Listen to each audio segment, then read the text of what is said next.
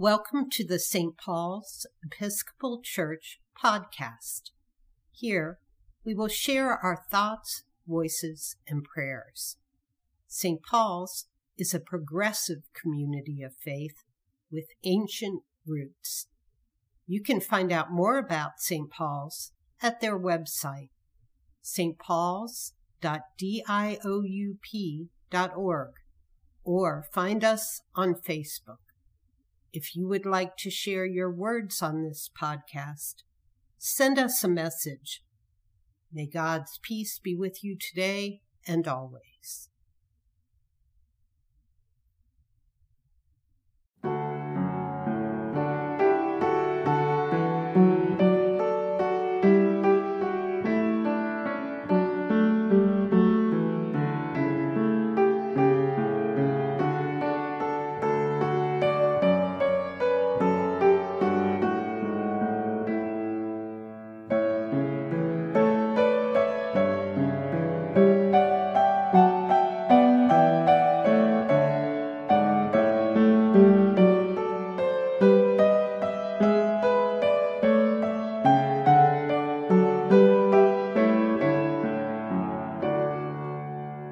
Words twice a week, 1021. Okay, we're back. After a week on the Mississippi River, we saw a couple of churches, one United Methodist, one Episcopal, that had one or more Tiffany windows. One of them had an edible garden next to the sidewalk with an invitation for passerbys to take something and eat it. One that had a little sidewalk side um, food pantry. We hiked in into Pere Marquette State Park in Illinois and ate a Marquette burger not as good as one of our local burgers, in my humble opinion, and a cup of Marquette French onion soup. Unfortunately, the croutons on top was just a hamburger bun. So it's good to be home. Words twice a week on Thursdays is a list of introductory thoughts on some of the scripture lessons for this week. Um, as usual, it works best if you've looked them over or have them at hand to uh, scan as we go along for this week. That would be Job 42 1 to 6 and 10 to 17, Psalm 34 1 to 8, Jeremiah 31 7 to 9, Psalm 126, Mark 10 uh, 46 to 52. Um, as usual, as I say, it's presented as a, as a bulleted list. I'm using this sound represent the bullet point and a new thought. So here we go. Job 42, 1 to 6 and 10 to 17. Verses 3 and 4, Job's quoting God's response from the whirlwind last week. Um, I had heard of you by the hearing of the ear, but now my eye sees you. How have you learned about God? How have you experienced God? How did you respond? Job repented in dust and ashes. Verse 11 still talks about all the evil that the Lord had brought upon him. Is that how we think about what happened? Over the course of the book, Job has come to see, not unlike Bartimaeus later on, that he and God are in fact in different spheres, and that the idea of bringing God to court doesn't make any sense. He has learned, by experiencing God for himself, that God is capable of creating creatures that are beyond God's control, but who can thus be adequate, appropriate, fit companions for God. Is that enough for Job to love God, goodness for its own sake, not simply because God has been good to him? Question from three weeks ago. Satan suggests Job is good because his life is comfortable. God has been good to him. God claims Job is good because God's goodness has given rise in Job to a love of goodness for its own sake. So then God restored Job's wealth. I got really irritated in a Bible study once when everybody said, Job got 10 new children to replace the ones that were killed, so that's okay. Ah, you don't replace children who have died. Job's daughters. We were not a Masonic family until my mom married my stepfather. So I joined DeMolay, but my biological sisters, older than me and out of the house by that time, were not in Job's daughters. My stepsisters were. One thing that impressed me about Job's daughters was the family support. When someone was getting installed as honored queen, people, parents, grandparents, aunts, and uncles came from all over and brought presents. Job gave his daughters an inheritance along with his sons, forward thinking.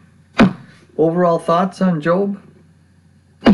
A trivia note I believe that the first public event in the new community room in the old library, i.e., before this last renovation, was our reading of the Stephen Mitchell translation of Job. We had Job and the friends lined up on the stage and the voice of God on a tape recording in the audience.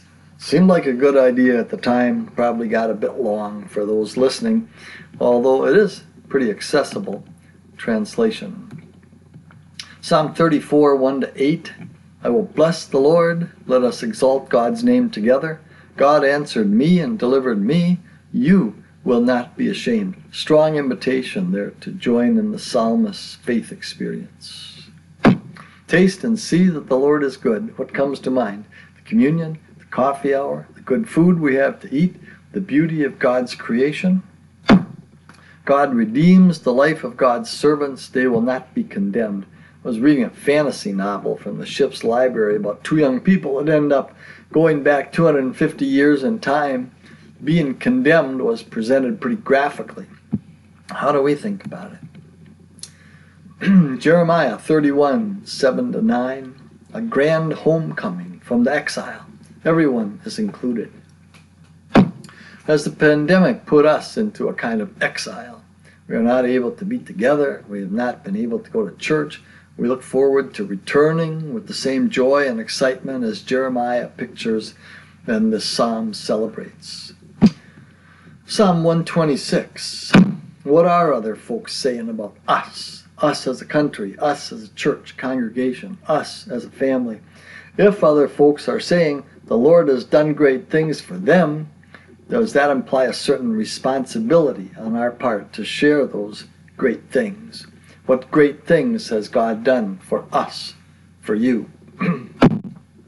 Those who go out bearing the seed for sowing shall come home rejoicing, bringing in the sheaves. What seed are we bearing and sowing? There was a thought at one time uh, behind this verse was the reality that in cultures that live close to the land, there comes a time in spring when the family has to choose between eating the seeds and sowing them. The tears the psalmist mentioned could be tears of hunger, the pain of watching a child go hungry. We take it for granted that we'll be able to buy new seed next spring. What if we had to live on plants we grew from seeds we saved? Time to make a deposit in the local seed library? If we think in terms of the pandemic, the tears could be for those many ones who have serious consequences or who have died. Mark 10, 46 to 52. This book ends nicely with Mark 8, 22 to 26 about the healing of another blind man. In between, Jesus teaches what it means to follow him. Note Bartimaeus calls Jesus my teacher, Rabboni, and the disciples pretty consistently fail to see. Also, it's the last story before the entry parade. Son of David, has political national overtones, it's somewhat of an inadequate name for Jesus that a blind or uninformed person or the fickle crowds might use. Note there is no call to keep quiet about it, as there has been in earlier healings. Already, Mark is leaning into the Jerusalem experience where it is all out in the open. And a nice comparison to the rich man in Mark 10 17 to 22. Though sincere, respectable, and religious, the rich man, when the chips are down, cannot break with his many possessions.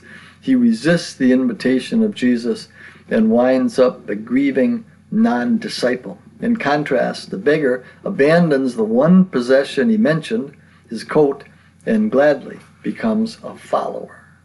The minimalist guys say when you get rid of the things that absorb your attention, you can live by intention. Bartimaeus is an outsider, but contrasts nicely with insiders, James and John. When Jesus asks, What do you want me to do for you? James and John ask for seats of power and honor. Bartimaeus asks for vision. Those who think they see are in fact blind. Those who are blind come to see. So, with all of that, who are we in this story?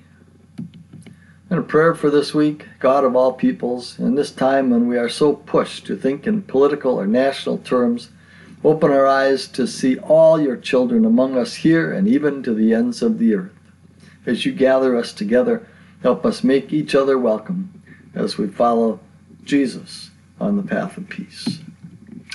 That's what I got for now.